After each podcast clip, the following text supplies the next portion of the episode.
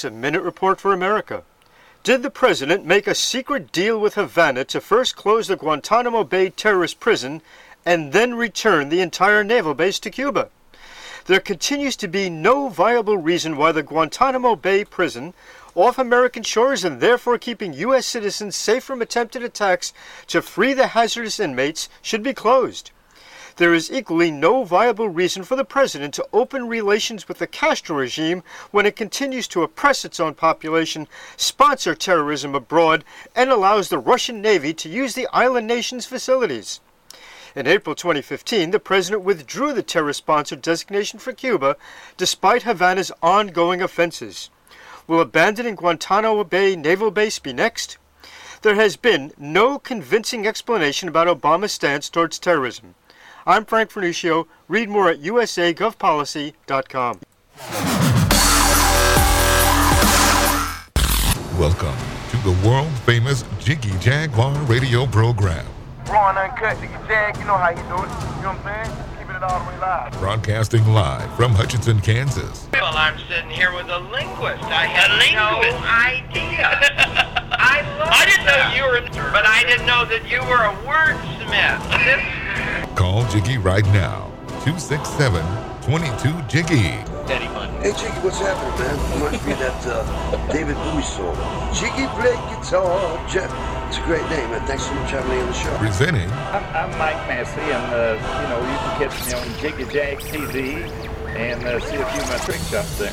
Thank you very much. Jiggy Jaguar. I never knew what freedom was until I saw you lose yours. Welcome to a action-packed edition of the world famous Jiggy Jaguar radio program, coast to coast and border to border on TuneIn, iTunes, radio loyalty, Stitcher, and of course 50 plus AM FM stations across the country and around the world. iHeartRadio as well, AMFM 247.com. Thanks for tuning in to the big broadcast from the KJ Radio Studios in Hutchinson, Kansas. We're live Monday through Friday, 2 Central, 3 Eastern, 12 Pacific, 1 p.m. Mountain Standard. 24 7 at JiggyJaguar.com on the TuneIn apps and Radio Loyalty. Our brand new free Droid and iPhone app are available. JiggyJaguar.us. You can stream the show live, 24 7 replay. Exclusive news and programming information, all available on our great app. Selected editions will appear on iHeartRadio and AMFM247.com.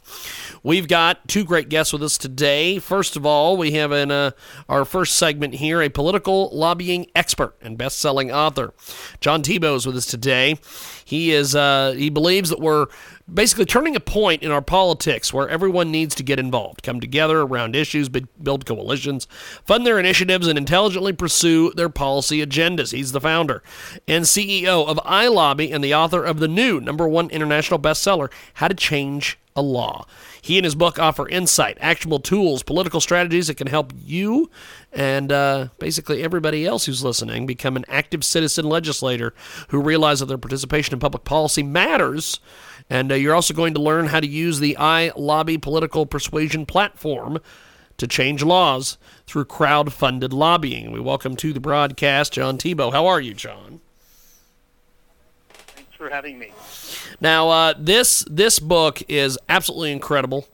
Uh, you've put a lot of time and effort into this book. Tell me a little bit about the writing process for the book. You know, it actually went pretty quickly, and part of that was that I had um, spent a lot of time thinking about this and talking to lobbyists, talking to politicians, dealing with uh, folks at the local level, and I realized I was having these, you know, conversations with friends, and it would take an hour or two to explain what I was doing. And I thought, you know what, I should just put this into a book. So I started um, at the beginning of the year, actually, you know, doing some drafting, and then got it done within a period of probably, you know, a month and a half. Wow. pretty quickly. Yeah, and then it was just the editing that took a little bit longer to clean it up and do some more research. You got things moving along there pretty quick. Um, John Thibault with us today. He joins us live here on the telephone talking a little bit about his latest book. Now, uh, do you have a specific writing style that you adhere to when, when, when putting this book together? Well, you know, this is a real departure for me because it's my first nonfiction book. I've written a couple of novels, I've written some screenplays, but I never did a nonfiction piece. And then I looked at the best way to structure it, um, and then had some guidance from other folks who've done this. Amazing stuff. We've got John Thibault with us today. Uh, give us a thumbnail sketch at, at, at the book itself, so uh, people who are listening, who are interested in it, can go uh, can go pick it up and know what they're picking up. Yeah, the book is called How to Change a Law. It's available on Amazon as a, a Kindle book, as a paperback, and also in Audible. So you've got three forms to get at it. Um, and unlike most things in policy or politics, when people talk about them, there's no real action steps that people can take. So what the book does is give you a high-level overview of how you can actually be effective and get change done that you want to get done. You know, at the I use the term pre-legislative state. Yeah. Um, and then it gives you some actual step-by-step. Uh,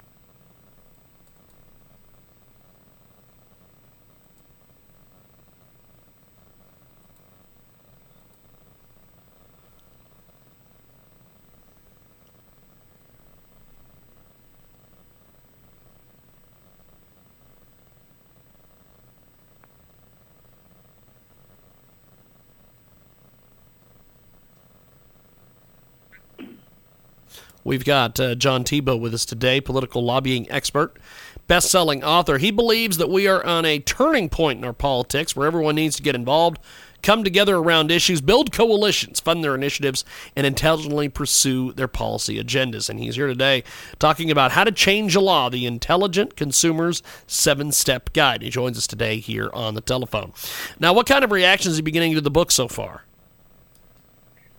actually really positive uh, feedback. Um, the reviews on Amazon are really excellent, and it comes from a variety of folks. It comes from just average people, small business folks, politicians, lobbyists, attorneys, teachers, and um, you know some people have said that they think it should be taught in high schools as part of the uh, civics classes in ninth grade. Wow. We've lost so much of that. How how it can happen, and I was I was actually pretty impressed about it. These weren't solicited. These are people who put these reviews up on Amazon and said, you know what, you know the American people don't know how to do this. We've kind of lost it. and We're doing ineffective things. And then one quick point, which I think is interesting. I mentioned in the bio that I sent to you that I worked at uh, MCA Universal. Yes. Yes. Affairs. So I'm in the middle of the entertainment industry, dealing with high-level executives and politicians and heads of state and lobbyists. And what I realized was the kinds of things that people at the, you know, we keep hearing this, the top 1%, but it, Yes. what the top 1% are doing is they are, you know, building effective relationships between themselves and the politicians, and they're getting the stuff done that they want to get done. Whereas the rest of us are, you know, demonstrating in the streets or just sending a letter to your congressman and hoping something will work. And so what I've tried to do is take the information I had at that level, and as a comparison, I actually think of this a little bit like how we used to look at financial literacy. The American people were generally financially, quote, illiterate, and then, you know, Charles Schwab came along and uh, Morningstar and mutual funds, and people really started to figure out how they could do some of these very um, advanced strategies. I think at this point, the you know, we're still kind of politically illiterate. Yes. Don't understand the Yes. involved. And once you do, you realize, oh, that's how it works. that's why the one percent are getting what they want.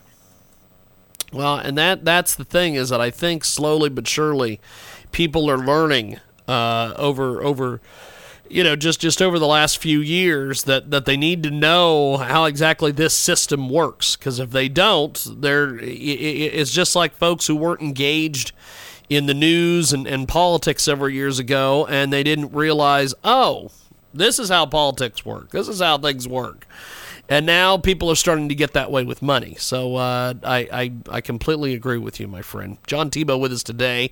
He is a political lobbying expert, best-selling author. He has this great book. It's called How to Change a Law: The Intelligent Consumer's Seven-Step Guide. And um, let's talk a little bit about some of the seven things that people will learn when they pick this book up. Tell me about the three essentials that every policy campaign must have.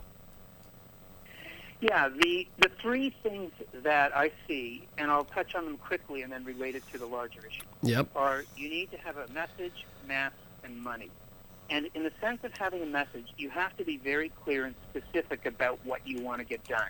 And I know there's some broad groups around now who say things like, well, we want justice.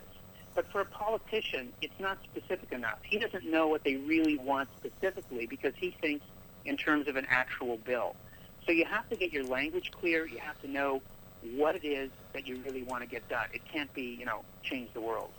Yeah. On the mass side, when we act alone as individuals, we're just not strong enough. And I think everybody knows that. When you come together and you say, look, let's solve this problem as a collective group, you're able to get stuff done. And that's what the corporations have done. They basically say, hey, look, we have jobs, you know, in 10 different counties of your state, and, you know, if we get this piece of legislation done, it's really going to help your people create jobs, etc. So they know how to make that work. Yes. And that's why they've been successful.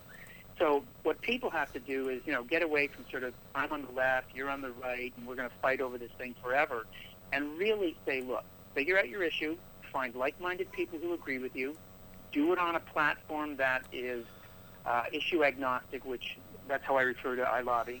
Yeah. And the final thing is you have to put a little bit of money into the game. If you're not willing to put your money where your mouth is, then it's just not going to work. But I, I have Yeah. said, almost jokingly, people skipped a movie once or twice a month and said, look, I'm going to put $20 into this thing, and I have 30,000 people all over the country who believe in what I'm doing, and they're supporting it. It's like Kickstarter for issues.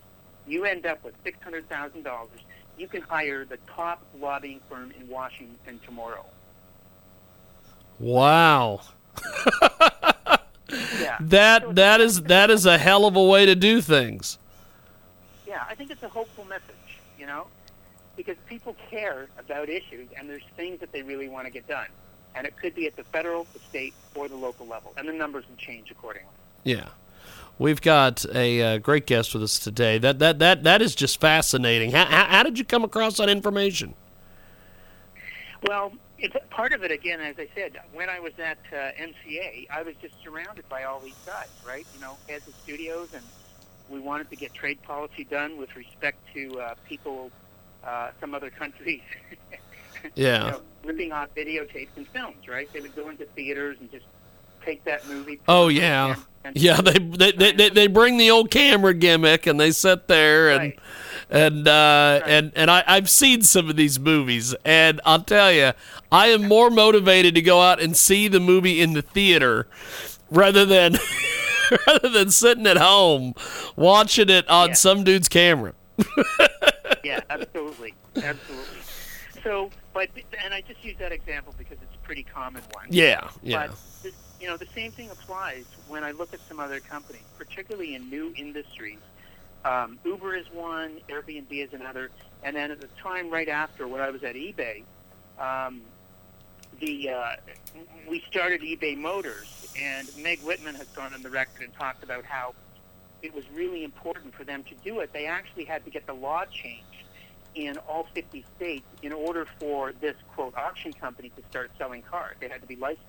They couldn't do it themselves. They didn't have the expertise. And you think, you know, a big company like that could. So what they end up doing is they end up hiring lobbyists to make it work. So in these examples, you find that it reaches a point of complexity, and you need to go to an expert. Just like you know, you go to a doctor to get something done. You go to a tax attorney if you have an issue, you know, with uh, accounting. Yes. Um, and the same thing here. When companies have problems with the government, they can't learn it from scratch. They need to go and hire somebody who knows how to do it. And these are your quote lobbyists, public affairs officials, government relations folks. Yeah. It, it's absolutely amazing. Essentially, somebody could read this book and surround themselves with with enough, you know, knowledge that they they could run essentially for office uh, without having to, to to do any any of the usual things that people feel like they have to do when they run for a political office. Well, it, it's a tiny bit different because a politician could use this. For instance, I'm in California, and I've talked to some assembly members here who say, you know, we want to reach out to our constituents, but we set a meeting, and then the date changes, and somebody's a farmer, and he's got to drive 100 miles to get Yep, to the town hall yep. or the civic center, and it's just completely disruptive to his life. And what I have said to the politicians is, here's a way for you to reach out to your community on a bill that you're working on, put it up, get votes so people can vote on it. And it isn't it isn't a qualified vote the way people talk about voting machines and electronic voting. Yeah. It's just a proxy for what they want to get done. But at least they're beginning to engage. So instead of, and I'm, I'm not bashing Twitter, but instead Well, of yeah. just listening and on Twitter, you could actually leave arguments here, do the same thing, and we start connecting you with like-minded people because of your issue interests. It's a heck of a uh, heck of a process. We've got John Thibault with us today. He has got How to Change a Law, the Intelligent Consumers Seven Step Guide. Now, tell me about the five common mistakes that people must avoid. Yeah, these are, uh, they may not be all the mistakes, but they're some of my favorites. Okay. Um, people get involved in politics. You hear it all the time, and the first thing they do is complain. I mean, you can just listen to the radio or talk to your friend, and they say, you know, he is bad, she is bad, etc. So they're complaining all the time, but they're not doing anything, right? Yes. The next thing is, I say they're talking to the wrong person. So they're complaining to their dog, they're complaining to their neighbor, but they're not complaining to the politician. So he's not even aware they have a problem, right? Yes. The third one I have is uh, fuzzy thinking. They they kind of know like, hey, I'm really mad because um, in our community, for instance, there's a problem with aircraft noise. So people are just you know up in arms and they're shouting and complaining. They're not ta- well, they were not talking to the politician before, but they are now. Um, but they're unclear about the, the complexity of dealing with the FAA, airspace, regulations, uh, the transportation subcommittee in Congress. I mean, it goes on and on. So they just don't know. And then finally, you know, two more things is they look at politicians as celebrity candidates, and that's clearly the case now where we have Trump versus Hillary. Yes. And they, yeah, they think if Trump wins, the world is going to be perfect, or if Hillary wins, we have a panacea to all world problems. well, everything's going to be perfect, right? Yes. And we go back and forth on this, but what I have said is once that person gets into office, what are you focused on? You're focused on the issues. So what I'm saying is focus on the issues and not the candidates. And then the final thing here is a pretty common mistake is people do not build a coalition. They don't do it effectively. They don't Yep. know how to do it. Yep. They don't know how to engage other people. And unless you have a mass of people who can get something done, it's just not going to happen because you are not hitting a threshold of consciousness for the politician where they start taking you seriously. We've got John Thibault with us today. He joins us live here on the telephone. He has a fantastic book, and uh, this this book is uh, just amazing. I, I can't say enough good things about it. How to Change the Law: The Intelligent Consumers Seven Step Guide. And in this book, John gives concrete examples of political and legislative success. It even includes how a ten year old girl in Pennsylvania was able to change a law. The moral of the story: Don't be discouraged if you're a ten year old. You can do it and uh, pretty much everybody can do it. Uh, he serves on a local municipal subcommittee, was former chair of two successful local property tax ballot measures, acted as a strategic campaign advisor to five successful local candidates. He's been published in several magazines, including the Association News, Manufacturing Today, CEO for High Growth Ventures, and Millennial Magazine, and is the most viewed writer on the subject of lobbying on Quora. Um, th- th- this this book is is not you know, not that hard to read. You, you've got a lot of good examples and things in here. Uh, tell me about the seven key steps to advocacy success. Yeah, these are, these are really part of what you would do on the iLobby platform. And again, just so people are clear, it's ilobby.co.com. Okay. Anyway, the first, I'm trying to look at it like what's the very smallest, simplest step you could take on an issue. So if you were proposing something that is uh, current, let's say in Kansas, Yeah. and I just happen to be looking at the issues here and everything from court funding, education, to Yes. uh, prescription drugs, taxes, guns on campus. I mean, there's a lot of stuff. So if somebody in Topeka said, you know what, I think we should allow guns on campus because they can uh, help prevent other people shooting and we can defend ourselves, right? Yeah. That's a point of view or that's a position. So the first thing other people could do is say, okay, I'm going to go to this guy's debate and I can vote. I can agree with it or disagree. That's your first step. And all you do is you click a button and say, I voted. That's Yep. step one. Yep. Step two, I'm going to use the same example. Step two, they could say, I like what this guy said, and I'm going to share it. So now they share it with their network, their email list, their social media group, etc. And then you get it out to more people. Yes. The third thing we do, which is a little um, developmental in a sense, is I have a virtual pledge. So you can pledge, it's like monopoly money. You can pledge fake money to say, as a proxy, if I was going to support this, I'd give the guy 50 bucks. And everybody starts with, you know, $200 of sort of fake money. Excuse me, $100 of fake money. Yeah. Um, it's just virtual, but it's an indication of would you really actually do this if you had the opportunity? And then, then all of those are pretty much private and anonymous things. Nobody knows how you voted or any of that. Once you get to the point where you say, I want to argue, which is step four, you are putting a comment in, and it's no different than authenticating yourself on Facebook, leaving a comment, saying who you are, and saying, hey, look, I agree with this guy, but I have a better point of view. Here's a link to a piece of legislation on gun laws, and this is why we shouldn't do it, or why we should do it, or why the universities think this or that. And you can include those kind of comments. And then finally, in number five, you can actually start your own debate on any issue. You basically say, look, here are the key things I want to get done, and I'm going to put this debate together, and then we show you how to make that work.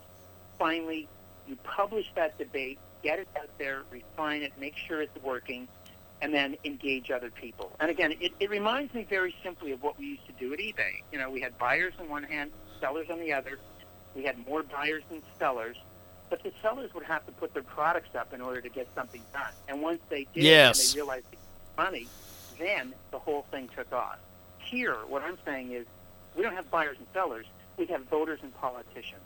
And once people realize that they can get into the game and do it in a very simple way, I think that it will be a another alternative platform for them to get something done on the policy level.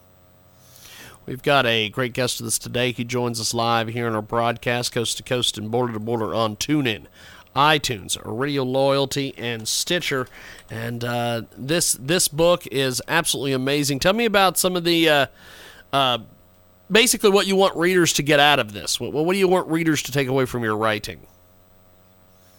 Yeah, I think the key thing is almost what I said with regard to the uh, case is that anyone can do it.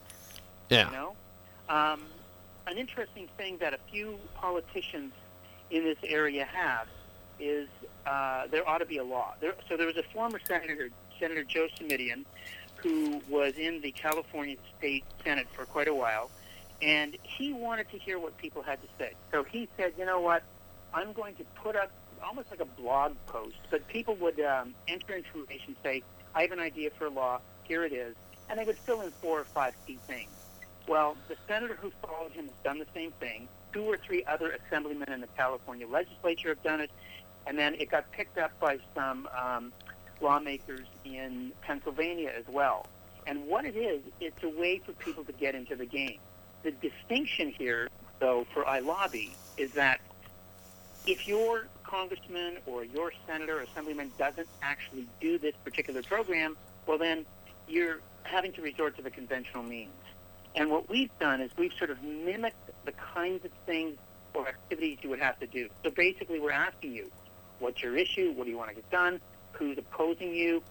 Etc. And you do a little bit of research, put the pros and cons together, include some video, links, pro and con, and you start building your coalition.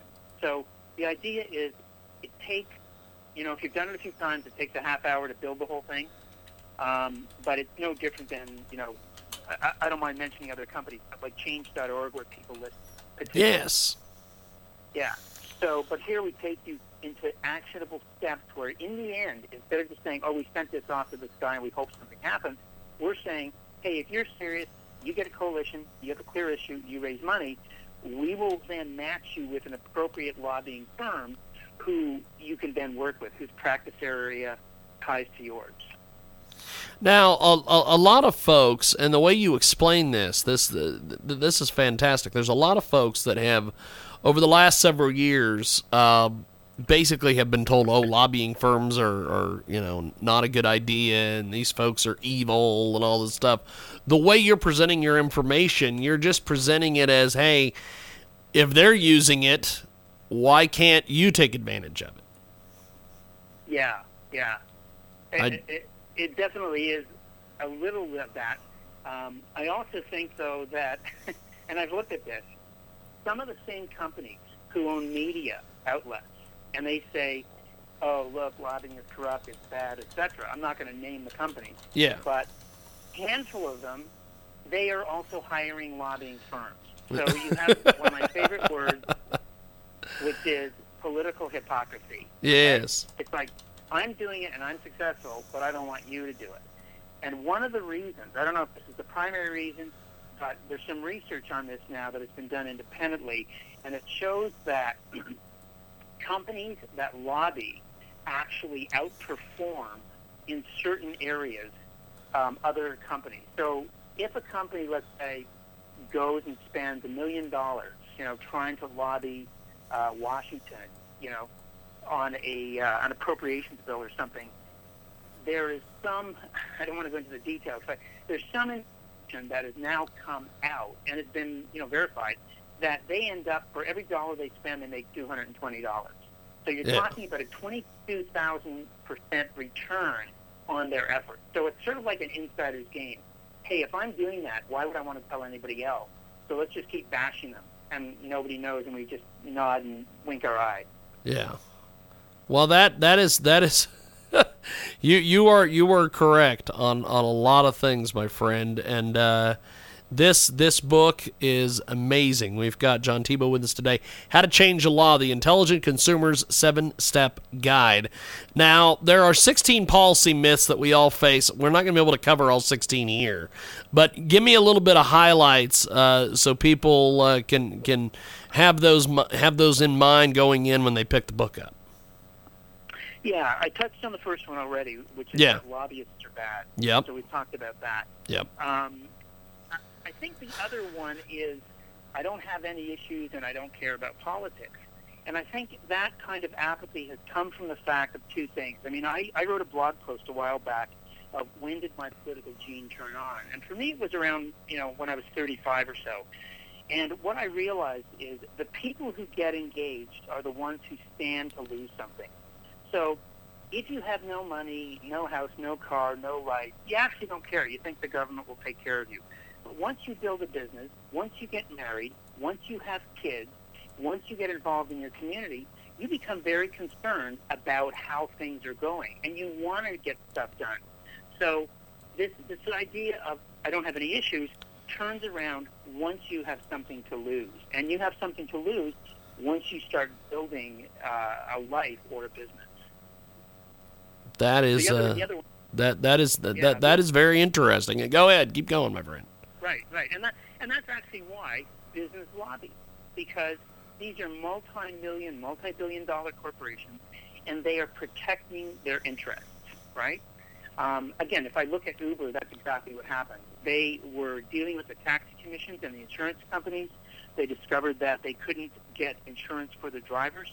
And I know here in California, they worked with the insurance commissioner, Dave Jones, and finally ended up saying, hey, we need to rewrite the law so that the insurance companies would cover the driver so they weren't exposed from a liability standpoint. And for the insurance companies, it was a new market. Because previously, if you put a person in your car, they paid you money, your insurance company would say, hey, I'm not covering you if you have an accident. It's, all on you. Classic case of you would have something to lose. Wow, that is uh, that is that is very interesting. We've got a great guest with us today. He joins us live. John Thibault is with us. How to Change a Law: The Intelligent Consumer's Seven-Step Guide, and uh, basically, folks are frustrated voters, uh, folks in, in small business. Um, how are they going to be able to use this book to uh, to achieve some success? I guess. Yeah, I- think the first step is that you get used to the, um, the platform and start doing things. Again, in the early eBay scenario, we ended up having people just poke around and look at various things, and finally they got brave, they registered, and then they started bidding on items. Once they found they could do that, they liked it. Once they found that they could then go off and uh, sell their goods around the world, they were totally thrilled, and it changed their life on the part of the seller. It's the same thing here. You put a toe in the water by voting for an issue, and in, in this case, because there's multiple issues, we're not just like a single issue entity where we say, hey, we're supporting the Second Amendment or the First Amendment or only this, and then once we're done, we forget about you. I like the idea that people can create their own issues or they can look at things that are already up there and help somebody else out. It's kind of like I scratch your back, you scratch mine. That's that's that's a heck of a concept, my friend. I, I, I will have to say that is uh, that this this conversation, great conversation today. John Thibault with us today. How to change a law, the Intelligent Consumer Seven Step Guide, and uh, before we uh, before we let you go, got a couple more questions for you, my friend. This has been a uh, a fascinating conversation about a, a tremendous book. Um, tell me a little bit about um, why why do citizens engage? Why why why what why why exactly should they get out there and you know pick up your book and, and get involved in the process? Yeah, I, th- I think one of the things we forget is that you know, we believe the politicians, in other words, we think that we don't have to do anything. The politicians have all the answers, they're the experts, they know what to do, and therefore everything's fine. But when you look at the policy choices that they make or the votes that they make, and particularly if you voted for somebody and then two or three years later you're like, why is he doing that? You know, I, I didn't elect him to do that. You know, you end up in a I know. Yes. that happens. That happens a lot. Yes. Yeah, like all the time. so, our assumption there is that these guys are brilliant. It's too complicated, and I'm an idiot, and I don't know anything. Therefore, I shouldn't say anything or do anything. And I think that holds us back. And my belief is that we're now hitting a point where issues are so complicated that we don't have enough people on the ground. And that's why I look at this whole issue of crowdfunding and crowdsourcing. Yes. There are a, a number of companies that say, hey, we need um, citizen scientists, right? And there's a group of people who do that where they map the stars and they map the planet. But there's thousands of people all over the world who put their information into a repository to do that. If we had that happen here, we would end up taking best practices from one state to another on an issue level.